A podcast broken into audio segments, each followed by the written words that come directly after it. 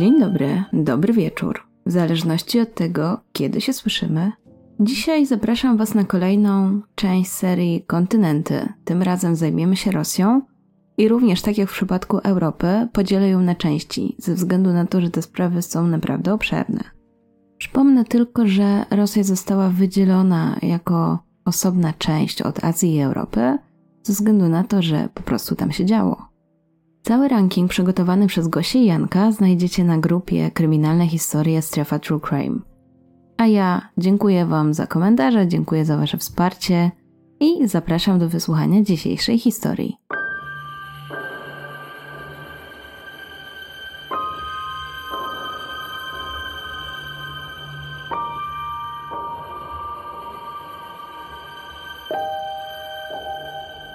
Na trzecim miejscu znalazł się Aleksandr Jurjewicz Piczuszkin, zwany szachownicowym mordercą lub bicewskim maniakiem. Jest to rosyjski seryjny morderca, który między 1992 rokiem a 2006 zamordował w Moskwie blisko 48 osób. A przynajmniej tyle zostało mu udowodnionych, bo szacuje się, że tych ofiar było w okolicach 60. Swój przydomek zyskał dzięki temu, że po każdym zabójstwie kładł na szachownicy numerek. Jak sam twierdził, chciał po prostu zapełnić wszystkie 64 pola. Ale prawda jest taka, że nie skończyłoby się na 64 ofiarach. Po zapełnieniu szachownicy Piczuszkin nie przestałby mordować. Zabijanie go wciągało, było swego rodzaju narkotykiem. Wypowiadał się w ten sposób. Zawsze zabijałem z tego samego powodu, żeby żyć. Gdy kogoś zabijesz, od razu chce ci się żyć. To jest jak natchnienie. Z kolei inna jego wypowiedź dodaje jeszcze większej grozy. Słyszałeś o warcabach? Plansza ma sto pól, więc miałbym co robić. Nie poprzestałbym na 64 ofiarach. Ale kim był ten człowiek i jak się stało, że doszło do takich wypowiedzi? Zacznijmy od początku jego historii. Piczuszkin urodził się 9 kwietnia 1974 roku Mytyszci. Prawie od początku był wychowywany tylko przez matkę, dlatego że ojciec porzucił rodzinę, gdy chłopiec miał zaledwie 10 miesięcy. Już od najmłodszych lat przejawiał zamiłowanie do szachu. Był raczej wycofanym dzieckiem, bardzo powściągliwym. W wychowywaniu chłopca pomagał też dziadek, a gdy skończył 4 lata, cała rodzina postanowiła się przeprowadzić. Niedługo potem przydarzył się nieszczęśliwy wypadek. Mały Sasza, bo tak go nazywano, spadł z huśtawki i odniósł poważne obrażenia głowy, których efektem była trwała wada wymowy. W szpitalu spędził tydzień, a gdy został wypisany, w szkole dosyć szybko się zorientowano, że coś jest nie tak, bo chłopiec mylił ze sobą łatwe literki i w efekcie został zapisany na obowiązkowe zajęcia logopedyczne. Jego matka Natalia Pieczuszkin Przyznała, że syn nie miał innych żadnych problemów, żadnych patologii. Nikt nigdy na niego nie narzekał. Był bardzo cichy, nie wdawał się w bójki, na pewno nie można było go nazwać chuliganem. Jedyne co to starał się dbać o swój wygląd, był wysportowany i chętnie to podkreślał. Gdy wkroczył wiek służby wojskowej, jakimś cudem udało mu się jej uniknąć. Nie do końca wiadomo, jak to zrobił, ale w efekcie został wysłany do szpitala. Jak się później okaże, przez większość swojego życia był leczony psychiatrycznie. Nigdy nie był żonaty, a w życiu codziennym wyróżniał się swoją przesadną dokładnością. Bardzo uważnie monitorował swój wygląd, często zmieniał ubrania. Preferował kradziaste koszule. Niektórzy jego koledzy śmiali się, że Piczuszkin utknął w latach 80 i nie lubił ani nie tolerował niczego, co było nowe, nowoczesne. Był na przykład wściekły na dźwięk kas fiskalnych. Drażniło go to bardzo. Miał też obsesję na punkcie czystości. Potrafił przestawiać rzeczy kilka razy dziennie, tak aby były odpowiednio ułożone, a potem od razu pędził do łazienki i mył ręce bardzo dokładnie. Gdy skończył szkołę, postanowił zostać stolarzem i w tym celu rozpoczął odpowiednią edukację. Na tym etapie raczej nie miał problemu z dziewczynami, wchodził w różnego rodzaju relacje. Na pewno nie można go już było nazwać wstydliwym. ale cały czas towarzyszyły mu jakieś demony, jakieś problemy. I w wieku 22 lat zaczął nadużywać alkoholu. Po pewnym czasie zdecydował się, aby rozpocząć pracę w sklepie. Współpracownicy określali go jako z pozoru cichego i spokojnego pracownika. Natomiast po pracy zmieniał się w prawdziwą bestię. Jeżeli chodzi o jego nauk, to miał też takie momenty, w których postanawiał przestać pić. Wtedy wracał do sportu, starał się, aby jakoś popracować nad swoją kondycją, ale później znowu coś szło nie tak i znów wracał do swojego nałogu. Bywały takie sytuacje, że był tak pijany, iż nie dawał rady wejść do mieszkania. Upadał przed drzwiami i czekał, aż jego mama wróci z pracy i otworzy mu drzwi. Powoli myślał też już o założeniu rodziny, ale były to bardzo powolne plany. I pewnie w końcu by się to udało, bo w ciągu 14 lat, podczas których dokonał serii zabójstw, nikt nawet nie wpadł na jego ślad. I teraz na koniec, jeżeli chodzi jeszcze o jego sylwetkę, to znalazłam ciekawą informację, natomiast ta informacja nie jest potwierdzona przez samego zainteresowanego. Mianowicie w wielu źródłach pojawia się informacja, że Sasza był głęboko zafascynowany działalnością innego seryjnego mordercy, którego się określa jako takiego najsłynniejszego rosyjskiego zbrodniarza, którym był Andrzej Chikatiło. Mężczyzna zobaczył go po raz pierwszy w telewizji, kiedy był transmitowany jego proces i od razu jakoś się nim zafascynował. I faktycznie świadkowie twierdzili, że tej fascynacji wcale nie ukrywał, że pragnął być taki jak jego idol. Ale jego modus operandi było stosunkowo przewidywalne, bo wszystkie swoje ofiary mordował w identyczny sposób, za pomocą uderzenia młotkiem, a czasami butelką w głowę lub uduszenie. W późniejszym czasie urozmaicał swoje zabójstwa, zostawiając butelkę w czaszkach ofiar lub wkładając tam kij. Wyjątkiem była jedna ofiara, która skończyła swoje życie wyrzucona przez balkon. I od razu wspomnę, że paradoksem w tej sprawie było to, że zostało to uznane jako samobójstwo. Jednak w późniejszym czasie, gdy dziennikarze będą mieli możliwość porozmawiania z Saszą, pojawi się pytanie: Dlaczego chciałeś być tak jak Chikatiło? Na co mężczyzna odpowie: To kłamstwo, nieprawdziwa informacja. Wielu ludzi wierzy, że Chikatiło był moim idolem, ale to nieprawda. Nigdy z nim nie konkurowałem. Chikatiło to Chikatiło, a ja to ja. Jesteśmy różni. Chikatiło był seksualnym maniakiem, kanibalem. Rozrzucał, darł, jadł, sam wiesz.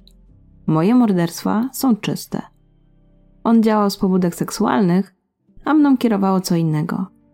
Jesteśmy zupełnie różni i nie ma co nas porównywać. Jedyne co nas łączy to podobna liczba ofiar, lecz i tutaj go przebiłem. Pierwszą zbrodnię Piczuszkin popełnił mając 18 lat. Zamordował wtedy swojego kolegę z klasy. Na miejsce swoich zbrodni postanowił wybrać Park Bicewski w Moskwie. Jest to park, który leży na południu miasta i jest ceniony przez mieszkańców stolicy ze względu na swoje walory przyrodnicze. Jest to więc raczej uczęszczane miejsce, w której spędza czas naprawdę wielu mieszkańców. Ale jest ogromny, bo ma powierzchnię ponad 22 km kwadratowych, co sprawia, że z jednej strony można zachować intymność, a z drugiej łatwo się zgubić. I choć teraz zwykle tętni życiem, to był czas, kiedy ludzie bali się do niego wkraczać. Jak się domyślacie, jest to zasługa Aleksandra. Piczuszkin upodobał sobie to miejsce, bo łatwo było mu tam zwabiać ofiary w zarośla, używał do tego celu różnych sposobów, a następnie wykorzystywał wspomniany młotek i zabijał ofiarę jednym ciosem w tył głowy.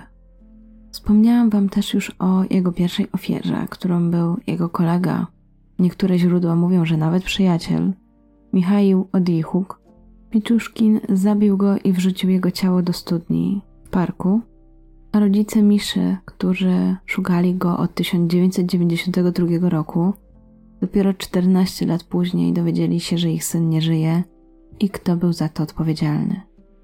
Co ciekawe, po tych 14 latach wyjdzie także, że Sasza zmusił Misze do tego, aby napisał list samobójczy, niby z powodu długów, ale ostatecznie mężczyzna nie postanowił go raczej upubliczniać. To pierwsze morderstwo było dla niego poważnym szokiem. Raczej nie spodziewał się, że takie emocje się w nim pojawią. Bardzo się chyba też obawiał złapania i postanowił przez najbliższe lata się ukrywać, w oczekiwaniu na to, aż policja zabuka do jego drzwi. I tak ukrywał się łącznie przez 9 lat. Ale ostatecznie instynkt i potrzeba zabijania sprawiły, że postanowił powrócić do swojego hobby. Tak 17 maja 2001 roku wyruszył na polowanie. W ten sposób jego ofiarą stał się 52-letni Eugen Pronin, którego udusił i wrzucił do studni. Sześć dni później zabił Wiaczesława Klimowa, a to był dopiero początek. Jak się później okaże, w zakładach oczyszczalni znajdzie się 25 ciał. Jeśli chodzi o sprawę Piczuszkina, to problem polegał na tym, że w przypadku większości ofiar nie rozpoczęto nawet poszukiwań, dlatego że nikt nie zarejestrował, że danych osób nie ma. Nikt też nie połączył, że od pewnego czasu w mieście dochodzi do tajemniczych zaginięć. Wśród ofiar Aleksandra pojawiają się różne osoby. Najczęściej są to mężczyźni po 50 roku życia, ale nie zawsze są to nieznajomi. Oprócz przyjaciela zabija także sąsiada Andrzeja Konowaltuwa. Co ciekawe, akurat świadkiem tego zdarzenia są dwie kobiety, które zawiadamiają policję. Piczuszkin panikuje i ucieka, natomiast coś mu każe wrócić na miejsce i wraca. Obserwuje działania policjantów na miejscu zbrodni, ale nikt go nie dostrzega, choć jest tak blisko policji. Na swój sposób marzy o sławie, dlatego przestaje ukrywać ciała. Od tego momentu, po zadaniu ciosu w głowę, pozostawia ciała na wierzchu, a do tego zostawia swój podpis w postaci szyjki butelki lub gałęzi w ranie. W lutym 2002 roku zaatakował ciężarną kobietę, Marię Wieliczewę. Kobiecie udało się przeżyć, a dzięki temu wiemy, jaką metodę zastosował, by ją zwabić. Maria akurat rozstała się z chłopakiem, była przygnębiona, do tego w ciąży. Mężczyzna postanowił wykorzystać jej chwilową słabość. Podszedł do niej i zapytał, co się stało, a potem zaprosił na drinka. Kobieta się zgodziła i razem wybrali się do baru. Tam Sasza zaproponował jej kupno kilku aparatów fotograficznych. Oferował za nie bardzo dobrą cenę. Twierdził, że sprzęt ukrył w lesie. Wykorzystał naiwność kobiety i zaprowadził ją do parku Bitcewskiego. Gdy dotarli na miejsce, powiedział jej, żeby nachyliła się nad studzienką kanalizacyjną i poszukała tam aparatów, które wcześniej umieścił. Kobieta niewiele myśląc nachyliła się i zaczęła zaglądać, po czym mężczyzna gwałtownie wepchnął ją do środka.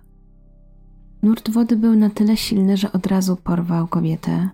Na szczęście zdążyła się chwycić drabinki pod innym włazem i przytrzymać. Nie miała natomiast siły wyjść z tej studzienki i łącznie przebywała tam przez około 20 godzin. Była bardzo osłabiona, ale w końcu chęć przeżycia sprawiła, że zdołała z siebie wydobyć resztki sił i wydostać na powierzchnię. Od razu udała się do szpitala, a tam zaczepiła funkcjonariusza policji rejonowej i opowiedziała mu swoją historię. I właściwie to ten moment, kiedy wszystko powinno skończyć się happy endem, ale niestety tak też się nie stało, dlatego że policjant stwierdził, że szkoda zawracać sobie głowę takim wydarzeniem. I jak się okazało, zbagatelizowanie tej sprawy kosztowało życie wielu mieszkańców stolicy. Bo policjant nawet nalegał, aby kobieta nie złożyła wniosku, a w szpitalu zeznała, że sama wpadła do studni. I tak też się stało. Niedługo potem Piczuszkin postanowił zaatakować 13-letniego chłopca, Michelobowa, którego także wepchnął do studzienki, ale i jemu udało się wydostać z kanału ściekowego. I ten próbował porozumieć się z policjantem od razu, gdy tylko jakiegoś spotkał, opowiedział, co mu się stało, ale mężczyzna kazał mu tylko wejść do samochodu i zawiózł go do domu. nie zrobił nic więcej.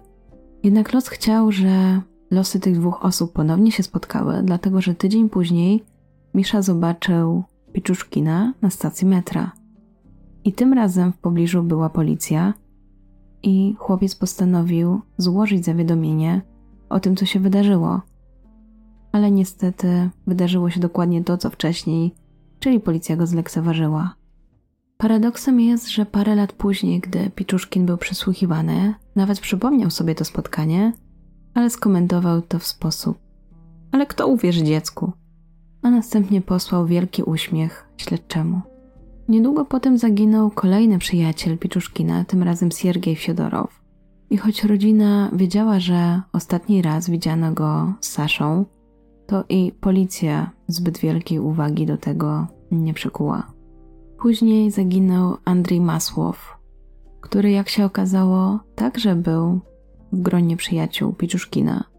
Nawet policja odwiedziła go, aby przepytać, czy nie wie, gdzie się znajduje Andrzej, ale akurat nie było go w domu, więc stwierdzili, no trudno, to idziemy. Problemem też było to, że w przypadku tych wszystkich zaginięć cały czas nie podejrzewano, że doszło do morderstwa. Dopiero taką pierwszą oczywistą ofiarą było znalezienie Mikołaja Worobowa 15 października 2005 roku. Miesiąc po nim znaleziono z kolei 42-letniego Nikołaja Zacharenko. I dopiero wtedy policjanci zaczęli rozważać, że mogą mieć do czynienia z seryjnym zabójcą, którego na szybko nazwano bicewskim maniakiem. Im dłużej analizowano zaginięcia i morderstwa w 2005 roku, tym mocniej rysował się obraz seryjnego mordercy. Wyglądało tak, że jest to ktoś, kto atakuje tylko mężczyzn w wieku mniej więcej między 50 a 70 lat. Uderza w tył głowy, nie bierze ani pieniędzy, ani dokumentów, a na swoje ofiary wybiera albo samotnych emerytów, albo bezdomnych, albo pijane osoby. Ich notatki wyglądają w następujący sposób. 15 października 2005 roku znaleziono zwłoki nieznanego starszego mężczyzny. Został zabity ciosem w głowę, czymś ciężkim. 17 listopada 2005 roku znaleziono 63-letniego Nikołaja Zacharenko. 7 grudnia znaleziono zwłoki 72-letniego Nikołaja Korygiana. 19 grudnia 64-letni Borys Grysin zginął. 21 grudnia znaleziono ciało nieznanego mężczyzny w wieku 50-55 lat. 9 stycznia 2006 roku znaleziono ciało nieznanego starszego mężczyzny. 22 lutego znaleziono ciało 57-letniego Piotra Dudukina. 28 lutego zwłoki 55-letniego Jurija Romaszkina znaleziono w pobliżu przejścia Soloini. Mężczyzna miał wepchnięty kij w ranę. 5 marca znaleziono ciało 68-letniego Stepana Wasilczenko. Na tej podstawie przygotowano opinię psychologiczną. Brzmiała ona mniej więcej tak. Zabójca jest chory psychicznie. Prawdopodobnie posiada głębokie uszkodzenie części mózgu. Tych zabójstwach nie ma żadnej konotacji seksualnej, ale występuje agresja. Ogólnie jest to osoba, która lubi zabijać. W nawiasie nie ma ich tak mało, około jedna-dwie osoby na tysiąc. Tylko większość z nich nie spełnia swoich pragnień. Można uznać, że zabójca kieruje się wyborem płci męskiej. Możliwe, że był kiedyś w więzieniu. Może przez niego przemawiać motyw zemsty.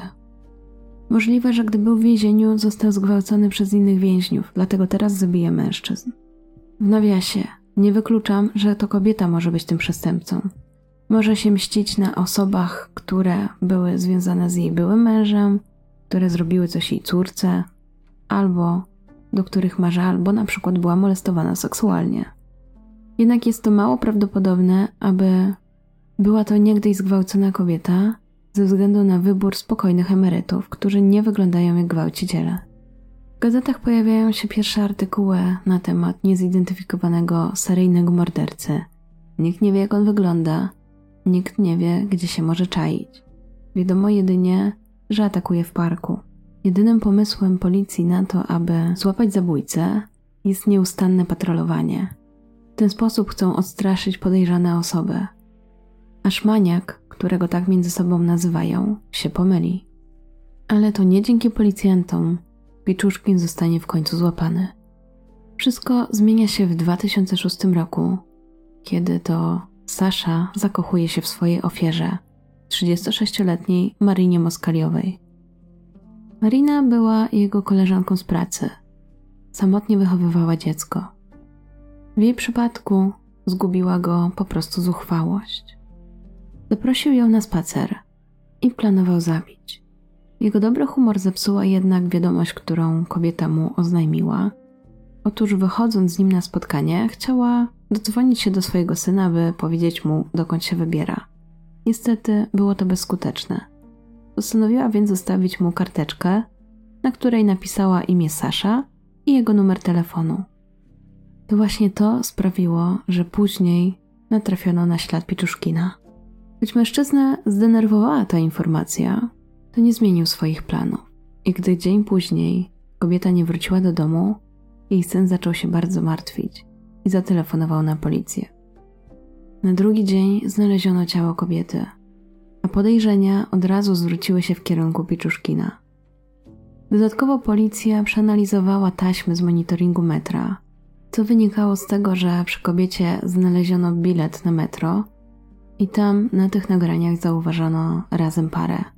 To tylko utwierdziło funkcjonariuszy w przekonaniu, że winnym jest najprawdopodobniej Piczuszkin. Gdy później zostanie o to zapytany, odpowie, że właściwie wahał się do ostatniej chwili, bo wiedział, że tym razem jest to ryzyko, ponieważ jest ślad prowadzący do jego osoby, ale jednak postanowił, że skoro jest w odpowiednim nastroju, to nie będzie już rezygnował ze swoich planów. Okazało się, że dużo wcześniej przygotowywał sobie taką wstępną listę osób, które mają stać się jego ofiarami. Jednak nie wykluczało to mordowania innych ofiar spoza listy, jeżeli tylko był w odpowiednim nastroju. Oczywiście po tych wszystkich informacjach Piczuszkina aresztowano i przesłuchano na komisariacie. Po kilku godzinach mężczyzna przyznał się do zamordowania Mariny Moskaliowej. Wyznał też, że popełnił 60 innych zbrodni. W trakcie przeszukiwania jego mieszkania policja trafiła na szachownicę, którą pokrywało 61 naklejonych liczb. W ten sposób Piczuszkin twierdził, że oznaczał osoby, które zabił w swoim życiu. Według niego brakowało mu tylko trzech osób do zapełnienia całej planszy. O morderstwie Moskaliowej wypowiedział się w ten sposób. Wiedziałam, że jej zabicie będzie fatalnym błędem, ale nie mogłem już dłużej czekać. Emocje były silniejsze niż rozsądek. Przechodziłem obok jej domu codziennie. Gdy pewnego dnia wyjrzała przez okno, zaprosiłem ją na spacer i poszliśmy do parku. Bała się mnie, ale bała się też ciemnego lasu. Poczekałem więc pięć czy dziesięć minut. Zostawiłem przy niej reklamówkę z młotkiem w środku. Sięgnęła po nią i prawdopodobnie zobaczyła młotek, bo gwałtownie się odsunęła. Podszedłem bliżej i usiedliśmy. Po czym cicho wyciągnąłem młotek, wstałem i zacząłem bić ją po głowie. Później było sapanie, mózg i krew, czyli to co zwykle. Śledczy byli przerażeni tym, że mężczyzna w ogóle nie miał skrupułów. Gdy został zatrzymany, stwierdził, że chciał być prawdziwym ojcem dla wszystkich swoich ofiar, że otwierał im drzwi do innego świata, że pierwsze morderstwo jest jak pierwsza miłość i tego się nie zapomina. Wybór ofiar nigdy nie był dla niego przypadkowy. Chciał żyć w zupełnej samotności, dlatego zabijał ludzi ze swojego najbliższego otoczenia. Zwykle namawiał pijaków albo robotników, by pili z nim alkohol. Następnie zaciągał ich do lasu i zabijał. Po czasie dołączył też do tego swój makabryczny rytuał.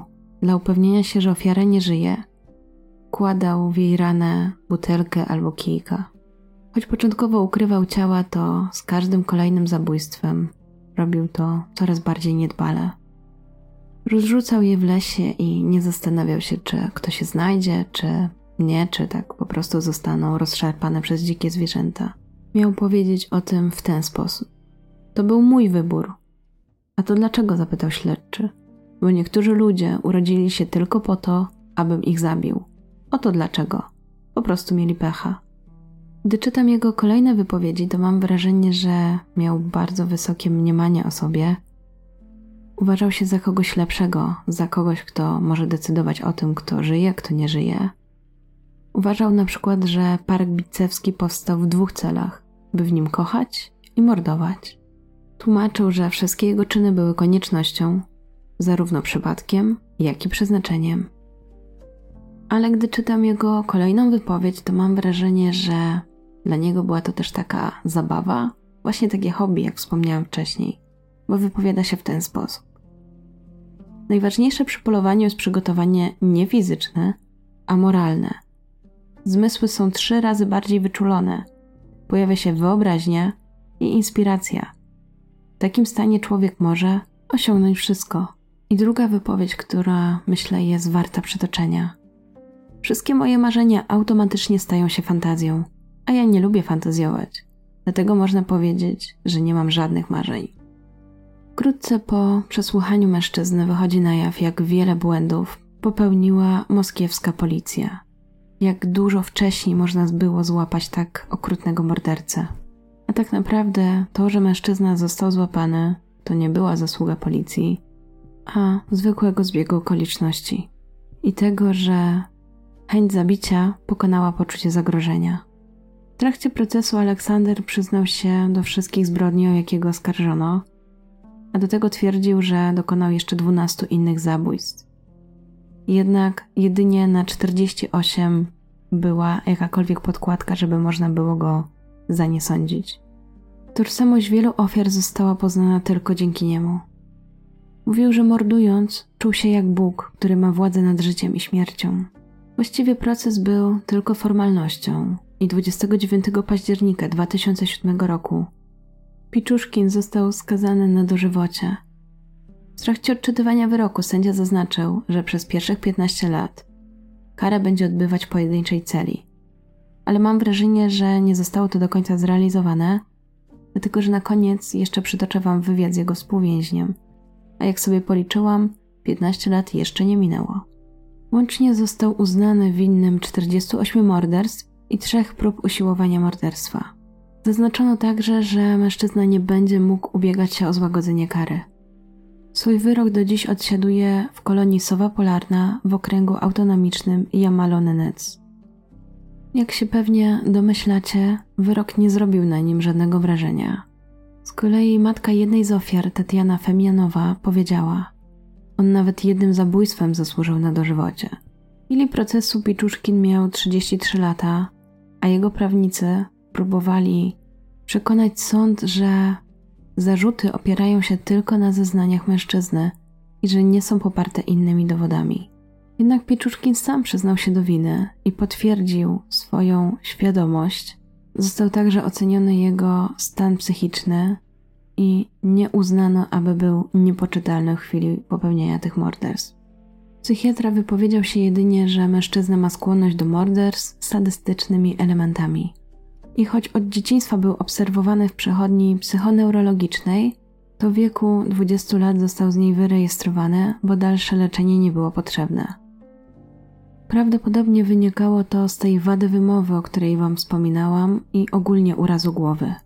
Natomiast pomimo tego, że został uznany jako poczytalny, to eksperci naciskali, że należy wdrożyć przymusowe leczenie mężczyzny.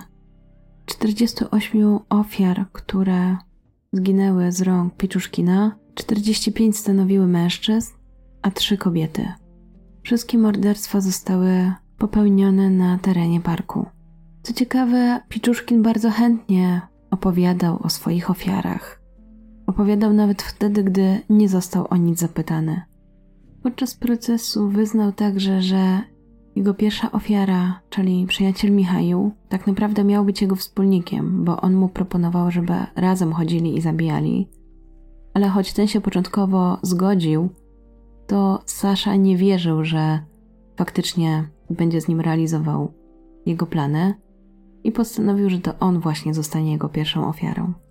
Paradoksem jest to, że mężczyźni nawet zdążyli wybrać się do parku i szukali odpowiedniego miejsca gdzie później mogliby ukryć zwłoki. Oczywiście Michał nie zdawał sobie sprawy, że szuka grobu dla siebie.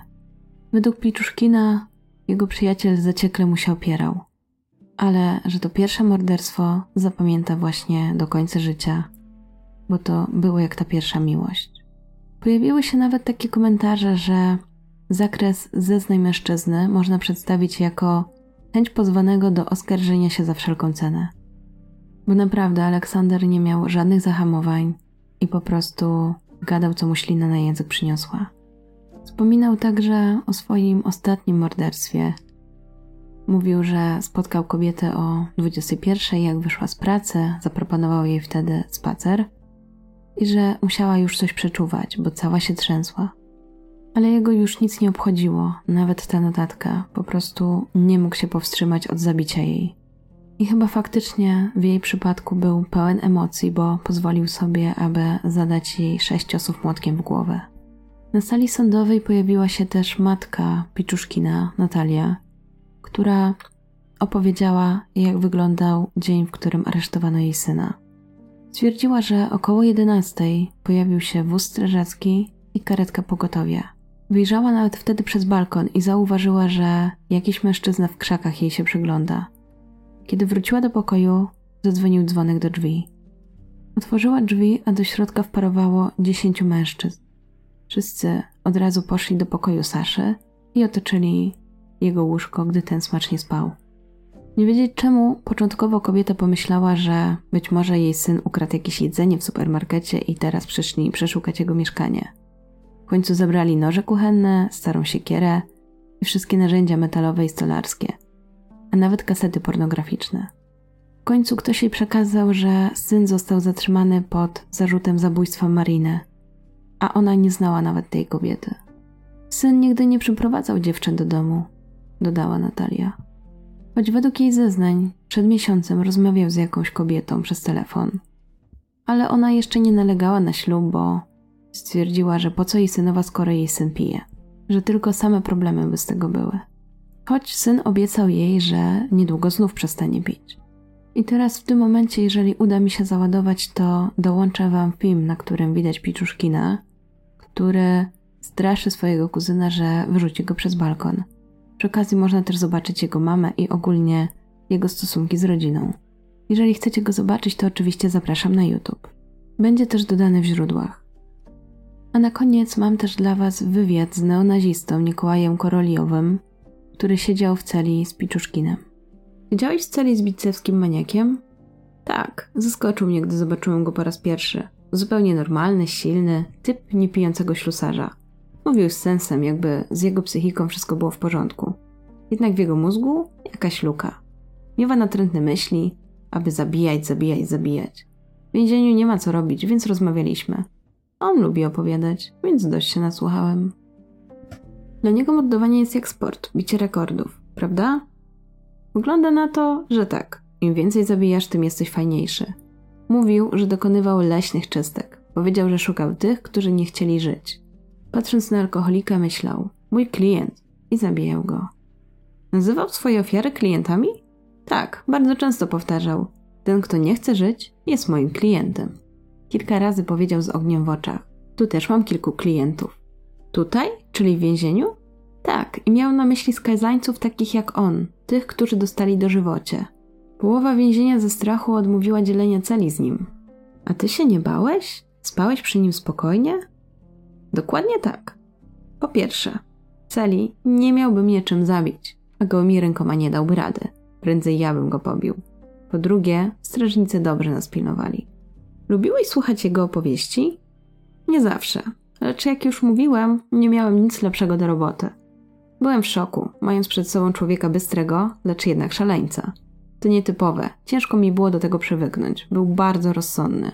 Tak naprawdę nie byliśmy razem zbyt długo. Pewnego dnia nie wytrzymałem i powiedziałem: Wynoś się, jesteś zwierzęciem. Wtedy poprosił, aby przeniesiono go do innej celi. Aby uniknąć problemów, strażnicy od razu się zgodzili. Co sprawiło, że tak powiedziałeś? Zaczął opowiadać o tym, w jaki sposób zabijał. Brzmiało to tak, jakby mówił o pysznym posiłku. Wtedy się załamałem. Czym Piczuszkin zajmuje się w więzieniu? Niczym. Rano ćwiczy, stara się żyć zdrowo, czyta, czasem coś napisze, jak wszyscy inni więźniowie. I to na tyle, jeśli chodzi o ten wywiad. Mam jeszcze ciekawostkę od innego więźnia, który wspomniał, że kiedyś, gdy Piczuszkin przeczytał w gazecie, że na Ukrainie grasuje seryjny morderca, który mógł go przebić liczbą zamordowanych, to bardzo się zestresował. A gdy później się dowiedział, że to jednak była nieprawda, to nie posiadał się z radości i cały dzień miał dobry humor. Natomiast jeżeli chodzi jeszcze o ten park, w którym mordował Aleksander, to w 2009 roku zdecydowano się, aby zmienić jego nazwę, no i oczywiście zneutralizować pamięć po seryjnym mordercy. Teraz nazywa się Nowojasynewski. A jeżeli chodzi o samego Aleksandra, to tak wypowiada się o życiu w więzieniu.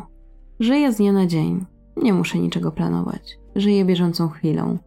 I to mi pomaga, tak jest łatwiej. Każdy psycholog ci to powie.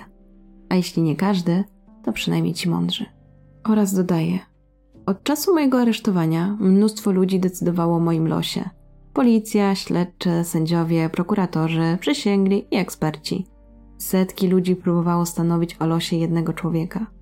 Tymczasem ja sam zdecydowałem o losie 60 osób. Byłem oskarżycielem, przysięgłym, sędzią i katem. Sam rozstrzygałem, kto będzie żył, a kto nie. Byłem prawie jak Bóg. Nie złamałem żadnych praw, unieważniłem je wszystkie i robiłem to, co chciałem. I to już wszystkie informacje, jakie znalazłam o szachownicowym mordercy. Jestem ciekawa, czy słyszeliście wcześniej o tej sprawie i czy jakoś kiedyś analizowaliście sylwetkę tego mordercy. Ja przyznam, że dowiedziałam się o niej kilka miesięcy temu, gdy zapytałam Was o to, o jakich sprawach chcielibyście posłuchać, jaka sprawa według Was jest taki must na kanale. I wtedy ta sprawa się faktycznie pojawiła i nawet znalazła się w moich notatkach do zrealizowania. Ale gdy właśnie później zobaczyłam, że jest w rankingu Gosi Janka, to stwierdziłam, że poczeka na swój czas. Jeżeli chodzi o źródła, to był zdecydowanie problem ze źródłami w języku polskim, co właściwie było do przewidzenia.